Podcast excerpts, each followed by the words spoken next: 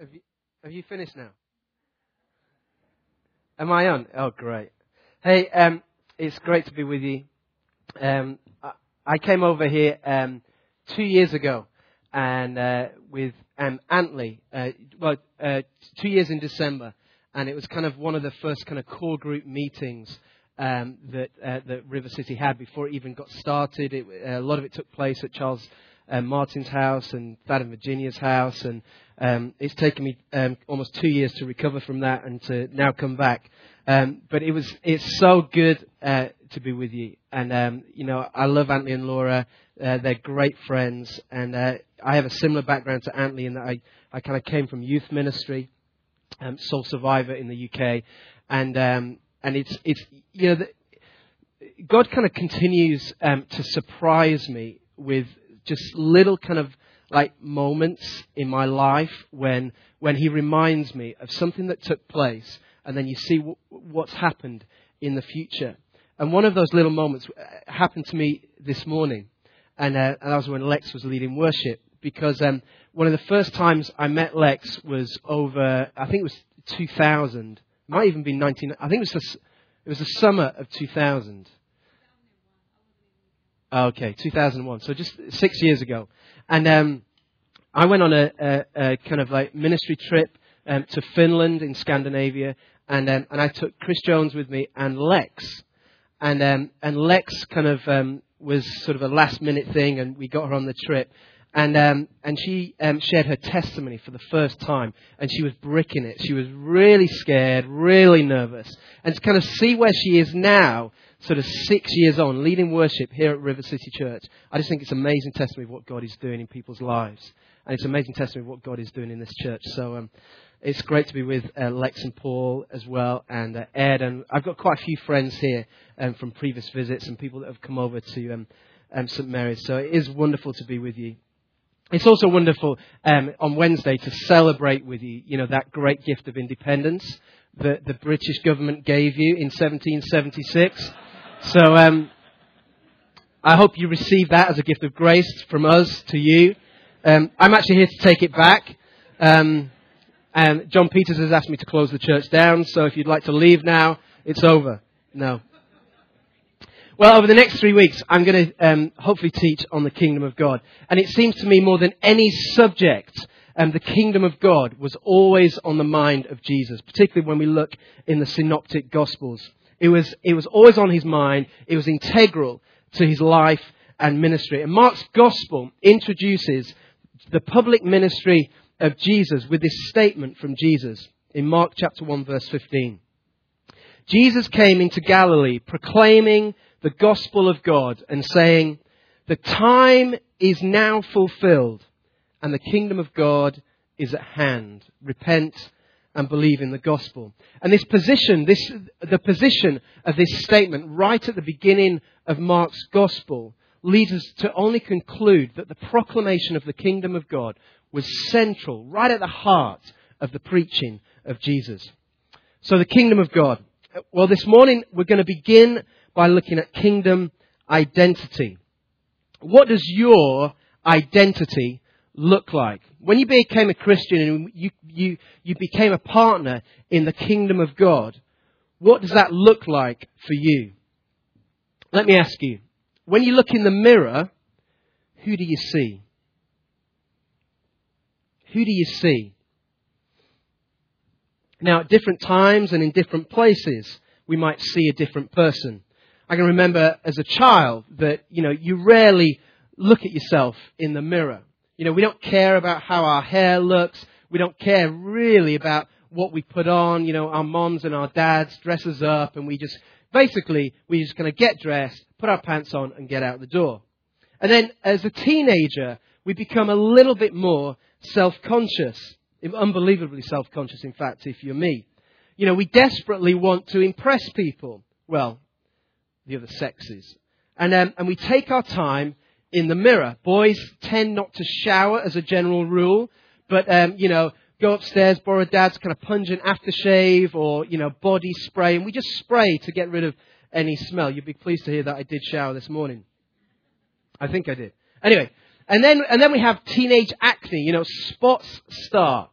And um, I don't know about you, as a, but as a teenage boy, I actually quite liked spots in the sense that it was quite a competition to see how long it would take to squirt. You know, how, you know, in the mirror you kind of look and it just kind of like, you know, and there were some that were really quite hardcore, you know, the blackhead ones, and they take a little bit more time. My mum used to say to me as a teenager, she said, Gareth, you've got to stop doing that. You've got to stop doing that. You're going to wake, you, one day you're going to, you're going to find out as you look in the mirror, you've got a really bad complexion. Well, I'm here to tell you today that I squoze all my spots and I still have the complexion of a baby's bottom. You know, as a teenager, you look in the mirror and you think, yeah, wow, you look good. You know, you're hot. And, and then as we get a little bit older, as, um, as, as we then get into a relationship, a committed relationship, we kind of like, you know, if you get married, you kind of spend a little bit less time with your looks. And, um, you know, you don't take, make as much effort in what you wear. And, um, and your hair gets longer and longer. You don't groom it as much. You know, all you, you're bothered about is your overall body tan. Trust me, it's overall we went surfing in California a few weekends, a weekend ago, and uh, yeah, anyway. And then the older we get, the more we seem to get less bothered about our our, our looks, don't we? You know, as as a, as a, as an older person, so I'm told, and I'm remembering my grandfather at this point. Um, as an older person, you don't really care, do you? You just kind of um, you just put your pants on. That's if you remember, and you just walk out the door. Now, of course, what we look like is often determined by our personality and the kind of stuff that we get into in our lives. And I think, you know, when I was a teenager, you know, the look that I have certainly reflected the kind of things that I was into. You know, in my uh, my kind of like mid teenage years, I was into heavy metal. This was before I became a Christian. I was into ACDC and Rainbow and Black Sabbath, and you know, everything I wore was denim. You know, blue denim jeans, blue denim jacket, kind of like album cover kind of badges, and I had this long, kind of like mullet kind of hair thing going on. And uh, I used to go to these concerts and, at 13 and kind of like bang my head. I got a really bad headache. Anyway, and that was what I was into, and it reflected my my identity. And a little bit later, when I was becoming more self-conscious, um, you know, I was I went through my Miami Vice phase. And um, so I got rid of the denim and I was into my sort of like white um, pants, white waist jacket, peach shirt, and um, you know espadrilles, you know those kind of rope sandal type things. And then, uh, and then about two years later, I got into kind of the new romantics phase. And, um, and so when I, in my new romantics phase, I decided to kind of shave the back of my head, but have it permed on top. Seriously, I had big teenage issues about identity. You know, I'd wear these pointed shoes and I'd have like a, a silver paisley shirt with a kind of, it was kind of glistened a little bit and it had a gold, a sort of glass brooch in the top corner. I mean, the things that we, the things that, are, that preoccupy our life, whether it's sport, music, TV shows, all reflect our identity. What, I, what we look like and how we behave. So how is living in the kingdom of God reflected in our identity. Now, I don't mean wearing, you know, sandals and socks and big wooden crosses and, you know, that earnest kind of Christian look. Mm, I am holy.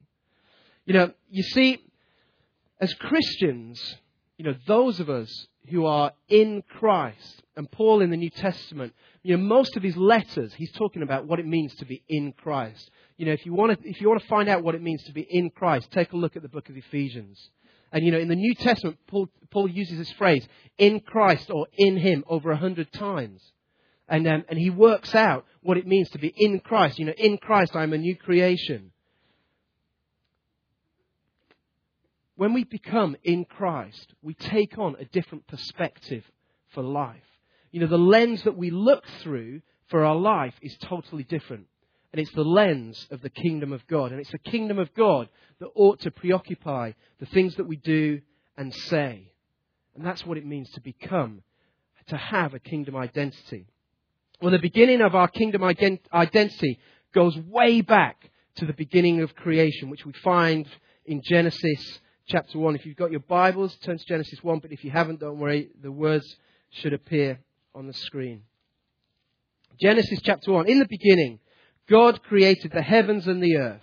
The earth was with the, word, the earth was without form and void, and darkness was over the face of the deep, and the Spirit of God was hovering over the face of the waters. So right at the beginning, God creates His kingdom, His place, His domain, creation.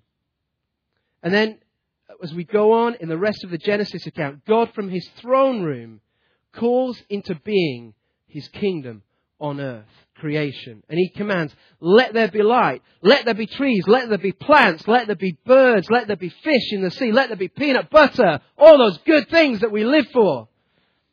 And then, in verse 26 of, of Genesis chapter 1, God says this. Then God said, let us make man in our image, in our likeness, and let them have dominion over the fish of the sea, and over the birds of the heavens, and over the livestock, and over all the earth, and over every creeping thing that creeps on the earth. And then in the Genesis 2 account of um, creation, in Genesis 2, verse 7, we read this. Then the Lord God formed the man of dust from the ground and breathed into his nostrils the breath of life, and the man became a living creature. And certainly here in the creation accounts, God's kingdom and in, the, in the creation accounts, God's kingdom and his people all come about by the Spirit of God. Right at the beginning of creation, Genesis 1, the Spirit of God is brooding over the waters. The Spirit of God is right there, present before creation. And then the, the Spirit of God brings in the new life that is mankind. Even out of the dirt on the ground, God breathes his breath. And the word breath there is that word ruach, spirit, and mankind comes into being. And I don't know if you can imagine what that looks like, but I imagine, you know, God just kind of grabbing a piece of dirt and just kind of like molding it, shaping it into this kind of figurine, this kind of like image of himself, what he wants mankind to be like.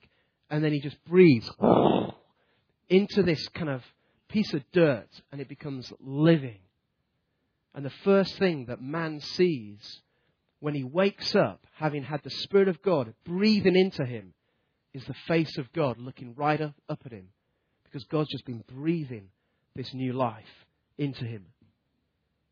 We're made in the image of God. But what does it mean? Excuse me. What does it mean to be made in the image of God? Well, in the ancient world, when a king conquered a territory, when he took some land from, um, from, um, from a neighboring country, he would erect a statue of himself in that land to say that this land now belonged to him. And likewise, God has made us in his image and placed us on this planet in his creation to say that this creation belongs to him. We're his image in the world. We're his presence in the world. And as Genesis 1:26 states, he then delegates his authority and his reign to us, his image bearers in the world. You are made in the image of God. Now just take a look around. Look around. Look at the images of God. Look at the people that God has made in his image, in his divine, supernatural nature. God has made you that way because he's given you a purpose for his creation. See, first point, our kingdom identity is to be God's presence in the world. Your kingdom identity is to be God's divine presence in the world. Do you see yourself as God's divine presence in the world. When we see it in the mirror in the morning or not, we're called to live a life of divine influence, to be the agents of God's kingdom in the world. And I'm going to say a little bit more about what that looks like next Sunday evening.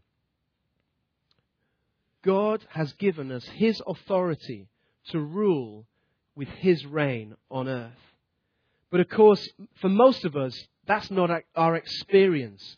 You know, we, we, we kind of stumble through this life, kind of like getting things wrong, screwing up in different ways, you know, messing other people up, you know, we're, we're all broken to different degrees. So why, why is it like that? Because that's not God's intention for His creation. That's not God's intention for His kingdom on earth. Well, let's go back to creation. And in Genesis 3, the account of the fall, because here's where the problem lies. The serpent, Satan, who's represented by the serpent, comes to um, Eve and you know challenges them, challenges Adam and Eve, and says, "Well, you know, did God really say you can't eat from the tree in the garden?"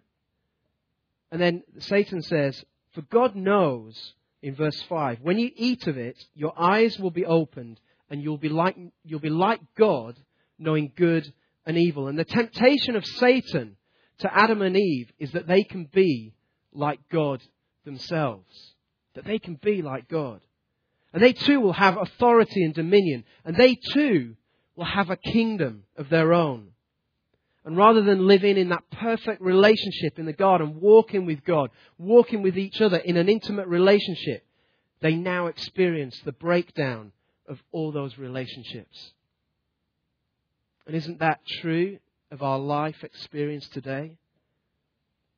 You know, nation warring against nation, dysfunctional families, destruction of communities, and marriage breakdown.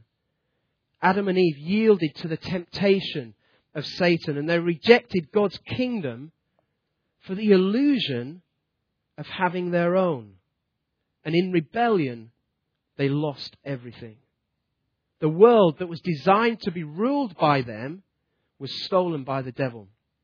And you see, the irony is, the irony is that they already had dominion and authority that had been delegated to them by God. They were God's image bearers in the world, His royal representatives in the world. They already had the authority and they already had kingdoms. The kingdom of God. And the devil, time and time again, tries to rob and steal the intentions that God has had for mankind. And the devil still today tries to rob and steal the, the, the people that we have become in Christ and God's plan and purpose for your life and for my life. And since that time, the history of the Old Testament of the people of Israel has been an attempt at returning to that place of intimacy, of walking with God in His kingdom, and demonstrating and proclaiming His authority and His reign in creation. And man has failed to get back to the place of God's kingdom and our role in that kingdom. Which is why, which is why Jesus came. Mark chapter 1.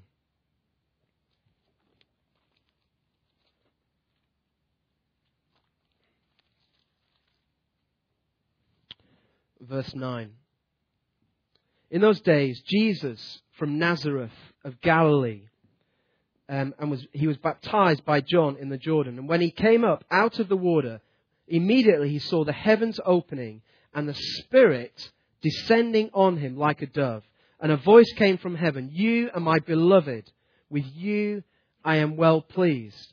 And right here, right at the outset of Jesus, before his ministry has begun, there is the affirmation of his identity. God the Father affirms who he is. As Jesus stood in the river Jordan, soaking wet, we hear the affirmation of his divine identity, the Son of God, which is a reference here to Psalm 2, in which God promises to place his Son, the anointed King, on Mount Zion. And from here, he'll rule over all the nations. So, in announcing these words from heaven, God the Father affirms that Jesus was called to be the final anointed King who would bring about the reign and the rule of God, the kingdom of God. What I think is interesting about this um, passage is that God says, With you I am well pleased. With you I am well pleased. When Jesus hasn't even done anything yet. Jesus hasn't started his ministry. And he says, With you, I am well pleased. You see, before we even begin to think about what we're going to do with our lives, what our purpose is, you know, what we're going to do in church, whether we're going to serve in this ministry or that ministry, you know, where what God wants to do in our families, what God wants us to do in the kingdom of God. God says, With you I am well pleased. If you're my son, if you're my daughter, if you're one of mine, with you I'm well pleased.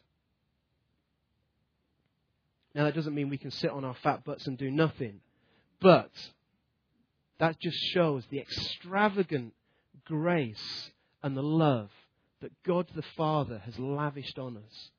As His children, He loves us because He loves us, because He loves us, because He loves us, because He loves us, because He loves us, because He loves us, because He loves us. What we also see here in this account at the beginning of Jesus' ministry is that He's anointed for the task also. Immediately the heavens opened and the Spirit descended on Jesus like a dove. And here again there are echoes of the Old Testament of the royal identity and function. See, when King David was chosen, when King David, who was Jesus' first, um, you know, model, when he was, he was the prototype of Jesus, when he was called to be Israel's next king, the prophet Samuel anointed him with oil and the Spirit fell on him. Listen to this. Samuel took the horn of oil and anointed him in the midst of his brothers. And the Spirit, the Spirit of God, the Spirit of the Lord, rushed upon David from that day forward. From that day forward. And to me, that, that is a present tense. And, and, it's, and it's, but it's also a continuous tense. That the, the presence of the Spirit of God was always with King David, which is quite unique in the Old Testament. Is that your experience? that the Spirit of God is present daily in your life. That daily you're saying, Spirit of God, here I am. Come and fill me. Help me to further your kingdom. Help me to further your purposes and your plans in the world today. Help me to be your divine presence in my work, with my family, you know, um, in all the relations, relationships that I have. Help me to be your divine presence, Spirit of God. You see, Jesus had always been in communion with the Holy Spirit. He was conceived by the Spirit, and now at his baptism, he was filled and flooded with the Spirit of God. See, that's the way of the kingdom. The way of the kingdom is the way of the Spirit. And in John's Gospel, Nicodemus, one of the religious leaders, comes to Jesus and he asks him, you know, how come it, it is, how come it's that God is so powerful in you, that God seems to be so with you and there's so much authority that you have and, you know, the demons flee and, and you know, you, all these miracles that are happening. And Jesus answers him and he says, truly, truly I say, unless you're born again, you cannot, you cannot see the kingdom of God. And Nicodemus says, well, how can you be born again? And he says, you know, can you enter your mother's womb a second time to be born? And Jesus answers this Truly I say, unless you're born of water and the Spirit, you cannot enter the kingdom of God. See, our identity, our kingdom identity comes through the anointing and empowering of the Spirit. You know, right at the, right at the first, uh, Peter's first um, preach at Pentecost, just after the Spirit of God has, has come at Pentecost and the disciples were doing what appeared to be very weird, kind of like type things. You know, Peter gets up and he explains what's happening. And in Acts 2, verse 38, he says to them, after he's just preached his first gospel presentation about the cross and the resurrection, he says, Repent and, ba- and be baptized, every one of you, in the Spirit of God. Repent and be baptized in the Spirit of God. And if you've become a Christian, then you have experienced that transforming nature that takes place, that transforming identity that we have as the image bearers, as God's people, as God's presence in the world. And that comes through the Spirit of God. Do you know who you are? Do you know that, like Jesus, who is the Son of God, you're also a son and a daughter. And that God has poured into you His Spirit. The sad thing is, is that for a lot of Christians, we don't realize that the Spirit of God is living in us. That the Spirit of God is, is working in us. And sometimes we just don't allow the Spirit of God to work. You know, we like to keep control. You know, we like to rule our own lives rather than submit and hand over our own lives to God. You are in Christ. If you are in Christ, you live by the Spirit who forms you, who shapes you, who transforms you into the likeness of Jesus Christ. You see, that's what the Spirit of God does. The Spirit of God takes us back to that place of creation, that res- wonderful restorative work of, of making us like Jesus, making us like God again. And I don't know about you, but Uh, there's stuff in my life that I know that I'm not happy with. And I know I need God to break in and to let Jesus take control of those areas of my life. And that's part of the work of the Spirit. Your kingdom identity, my kingdom identity, is deeply connected, founded, and rooted in the redemptive, restorative work of Jesus. His life, his death on the cross, and what God did by raising him to life, overpowering the powers of sin, death, and Satan. And now God lives in every believer through the Spirit of God. What is your kingdom identity? When you look in the mirror, do you see yourself as someone who's called, who's created to be God's divine presence in the world, in Christ, in and through the power of the Spirit? You see, the way I see it is quite simple. There are two kingdoms. There's the devil's, which might seem quite attractive at the time, and then there's God. And one leads to death, and one leads to new life. And one leads to continuous hurt, pain, anxiety, and brokenness. And the other, God's, leads to healing, restoration, life to the full, purpose, joy, and hope. Now, which would you choose? I don't know if you um, like going to the movies, but um, I like going to the movies. And um, when you um, when you go to the movies, you can usually tell what's coming up by um, um, by the music that they play. You know, if uh, if you've imagine imagine with me, if you will, um, there's a, a, beautiful young woman and a beautiful young man, and um, it's kind of um, it's the sun's just kind of setting, and they're walking in the woods, and the music begins to play.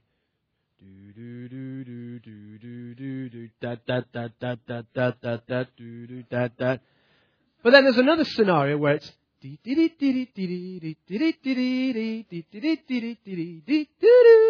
so, which would you choose? If there was two paths, would you go down the you know, the one that leads to possibly death, or the one that frolicking in the woods? I mean, let's all frolic. Come on. There are two paths. One that's bad news and one that's good news. And the restorative work that Jesus did on the cross, reinstating us, bringing us back to be God's presence in the world, His representatives, to be His kingdom agents, pushing back the darkness and chaos in a broken world, is now at hand. It's now. It's not some future kind of, you know, thing that's going to happen when Jesus returns. It's now. You know, when, when, we look at, when we look at the Gospels and we look at the life of Jesus, he operated in the fullness of the Spirit. He operated in the fullness of the Spirit that, that meant he could heal, that he could preach, that he could cast out demons, that he could set people free and bring people to a place of hope and joy and happiness. And that's what God calls you and me to. He calls us to a kingdom identity that is a life to be God's representatives in the world. And this week, God wants that for you. In fact, for the rest of your life, that's what God has always intended. God's intention by the power of the Spirit is to affirm you as who you are, God's sons and daughters, daughters adopted into his family through what Christ has done on the cross having all the same privileges as Jesus Christ. Isn't that crazy? Isn't that just nuts? That God gives us the same privileges as His Son Jesus. Here on earth, right now, in the power of the Spirit. Why don't we send?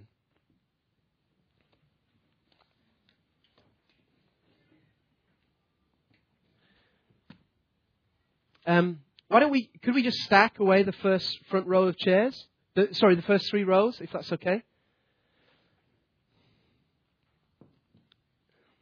You know, at this church and at, um, at um, St. Mary's in London, you know, we really believe that, um, that when the Word of God has been preached, that we need to give time and space for God the Spirit to come and kind of seal that Word, but also to come and move in power to transform our lives. And that's what the Spirit of God does. The Spirit of God transforms our lives into the likeness of God. And um, what we're going to do, we've got a, um, a little bit of time just to wait on God. You know, in the, in the New Testament, in the book of Acts, we read that the disciples, when Jesus, um, when Jesus was raised to life, he told them to go and wait into Jerusalem. And so that the Spirit of God would come and dwell in them, live in, in them. See, the wonderful thing is, you know, when God restores us, He restores us to a better place. And, um, you know, at creation, Adam and Eve walked with God in the garden. But now, God lives in us by the Spirit. So it's, it's just taken on another level. So why don't we just um, close our eyes? You might want to um, just hold your hands out to say, God, I'm here. God, I want what you've got for me. God, I want to know you more. And I'm going to pray. And it might be that, um, that we might pray for some people in, in a couple of particular ways today. But I just invite you that if you're a Christian, I'd just invite you. to, Well, if you're not a Christian, it doesn't really matter. I'd invite you to say, God, I'm here. If you, whatever you've got for me, I want it.